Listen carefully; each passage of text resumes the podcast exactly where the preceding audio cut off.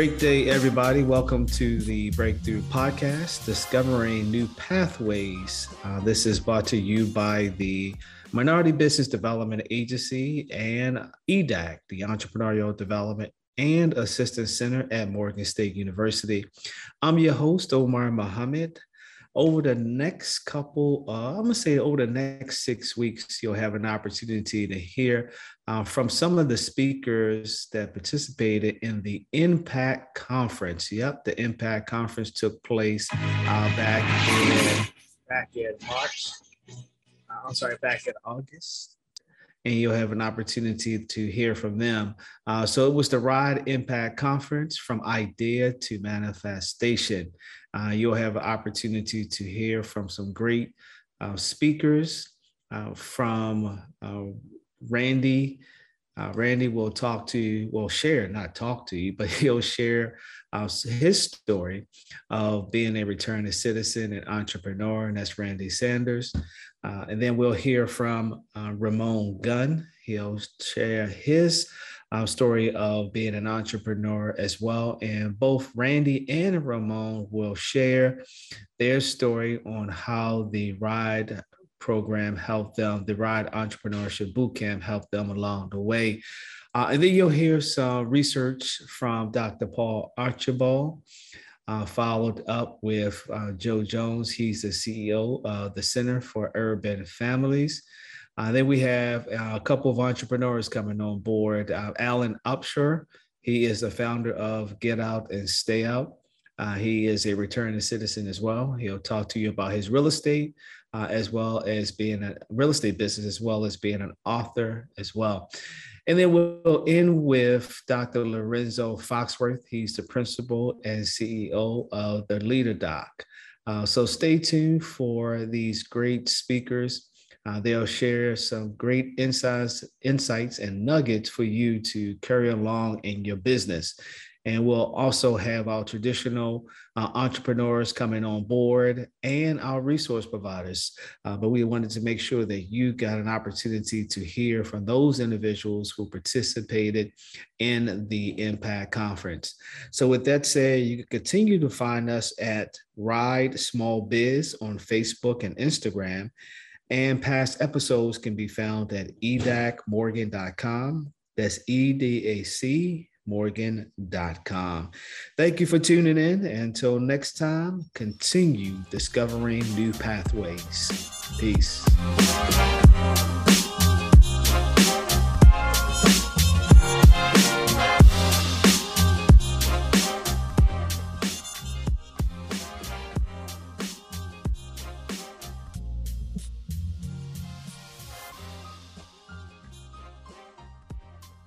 Those who don't know me, my name is Alan Upshur. Um, West Baltimore, 33 years old, been here my whole entire life. And um, I really want to start from a place of where my my biggest struggles came, because that's really like the guiding platform for me even being here today and how I'm sharing my story to uplift those.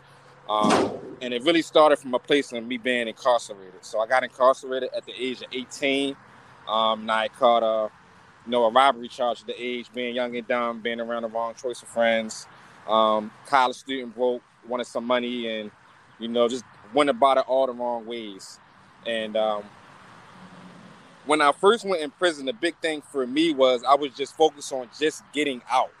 You know, I didn't really embrace what I've done so much. It was just a simple fact of, you know, it was a thrill. I got incarcerated. It's my first time incarcerated. And I just really focused on just wanting to get out. Um, and I did, you know, I did, I had a three year sentence. I did 18 and a half months. And when I came home from that 18 and a half months, I actually went back to college. And instead of me like really embracing me being in there from what I've learned, um, I felt like I could do things a different way. So instead of robbing this time, I decided to sell drugs. The irony of me selling drugs was someone tried to rob me. I, st- I stabbed them, and now I got attempted murder. So now I'm in there facing life at this time. So now mentally, while I'm in there, I end up getting an 11 year sentence. And while I'm incarcerated, my mindset started thinking a little differently as opposed to not just getting out, but getting out and stay out. So I actually wrote that on the paper one day, get out and stay out when I was incarcerated. and like the mantra of it all just stuck with me. When I was in there, I studied Buddhism and um, a lot of different religions looking for searching for peace. But um, with Buddhism, I actually started studying and learning mantras, things that you say that give off good energy. And with that saying, "Goso," which means get out and stay out, that was my way of staying focused, embracing where I'm at, embracing my pain, and learning how I can do things a better way so I won't go back. So when I came home from incarceration, while I was in there, the second go go around, I actually started educating myself, um, learning myself, realizing that instead of searching outward for things, you got to search inward for things. And I had started a business called GoSo, Get Out and Stay Out. It was a t-shirt brand, and it was a constant reminder for me to have this symbol, have this mantra for all walks of life who've been through negative situations. Because even though I was incarcerated, I feel like in all our lives we have some form of incarceration, whether it be from unhealthy eating habits or wrong choice of friends or procrastination. So I use this brand as a way to not only keep myself out of incarceration or out of negative situations, but for the world to do the same. And with that, I learned a lot of things as, as involved in like learning how to create an LLC, um, starting a nonprofit. And it was like a blueprint and it was a guide for me to help others along the way.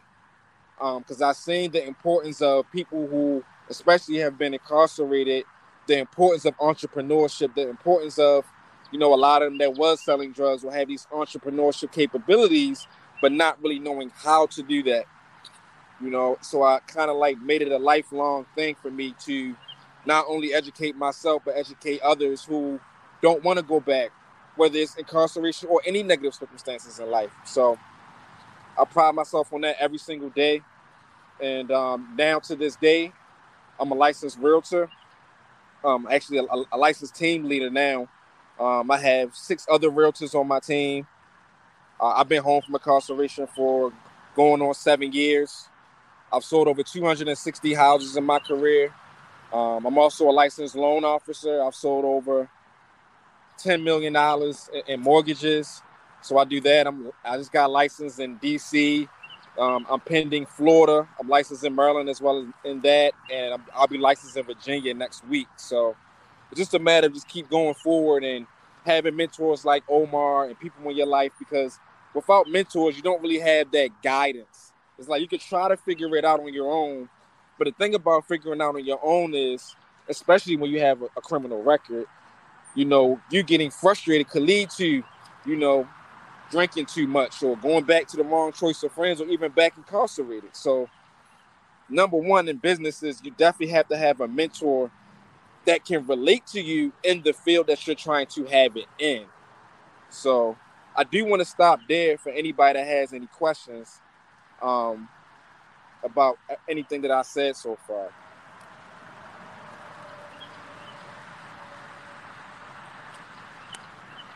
I don't know if y'all can hear me. If you have any questions, feel free to please type them in the chat area if you can't uh, talk. Um, we just had some great, uh, powerful Alan, and remember his organization is Get Out, Stay Out. Um, one question was, uh, what was your hardest first step, Alan? Woo. It was the battle with myself. It was the self. It was it was telling myself I can come home from being incarcerated for a second time and be successful. That was really hard for me because I was surrounded by people who really had gave up for the most part. I was in Cumberland in the mountains.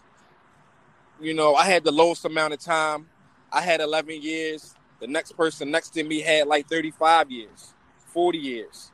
So a lot of them already accepted the fact that, hey, this is where I'm going to be at this is what my life entails. Let me just ride with the wave. And the scariest thing about being, incarcer- being incarcerated is getting used to it. Because when you're used to it, you don't see hope anymore. You just see what's around you and you just, you know, you go through the motions, you go through the day. So the hardest part was getting out of my own way. And that was actually a book that I read that was called that. Um, his name was Robert Cooper that wrote it.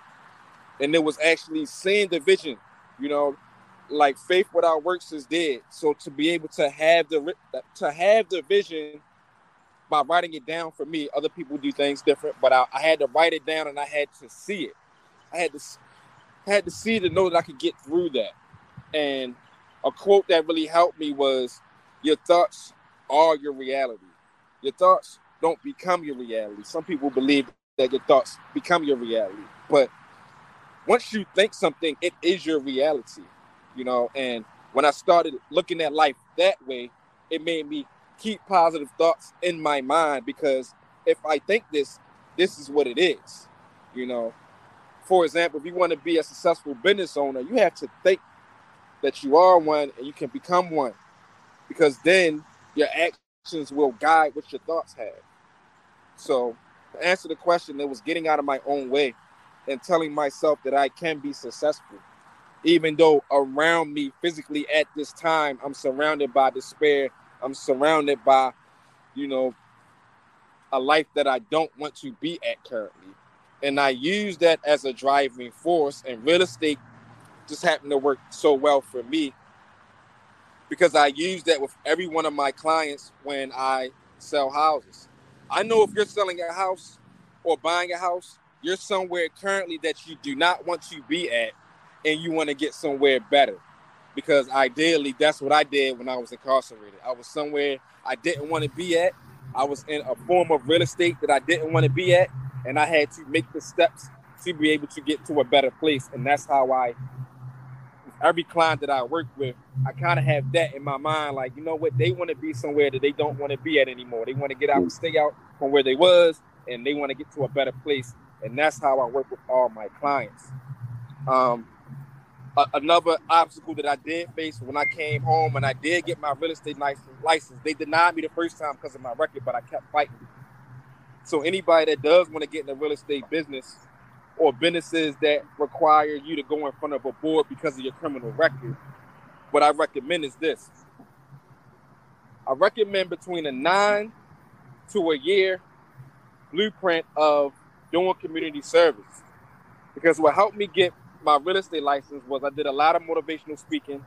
I did a lot of events prior to going up for my real estate license. Because when I went in front of the board, they asked me, why should we give you your real estate license? Mm. And I had evidence of everything that I've done since I came home from incarceration. I overwhelmed them. I had about 200 letters from friends and family and references. I had about 50 places that I spoke to and had letters backing that. So I kind of took the court mentality because when you go to court and you're trying to defend yourself, you have to have evidence to show why you're not guilty. So I did the same concept when I went in front of the board, showing them why I should get it. And not only am I saying it out my mouth, here's the evidence.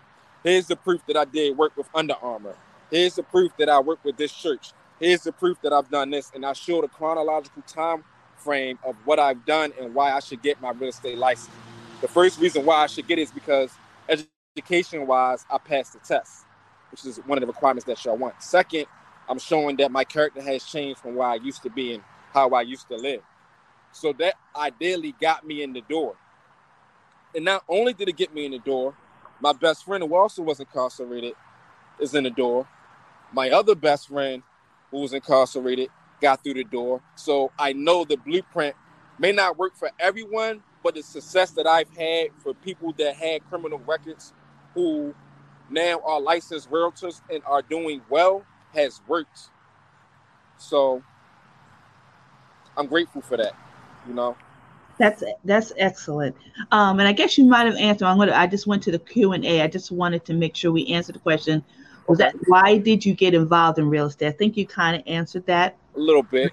Um, so my father was my first uh, influence on that. I seen him be a realtor, and it's funny because when he got his real estate license, and I was in high school, when I would get suspended from high school, my dad would make me do work in his investment properties, and I would be in there all day, like, damn, dad, you got me in here again, you know, fixing stuff in the properties. And at the time, you know, I didn't think nothing of it. I looked at it like it was punishment. But in all actuality, he was building me up to now be a real estate investor. You know, I have three properties now to this day, so I'm thankful for that. Um, you know, as a child, you know, playing Monopoly, I'm like, damn, dad, we always playing Monopoly. And now I'm actually living like Monopoly to a degree, you know? So uh, I, I owe it to my dad. He's the one that actually put it in front of me. And at 18, I didn't take it serious. And I ended up getting incarcerated, crazy enough. Um, but then when I was incarcerated, I was like, you know what? Real estate is for me because it's flexible. Um, I can move where I want to move at. Um, I don't.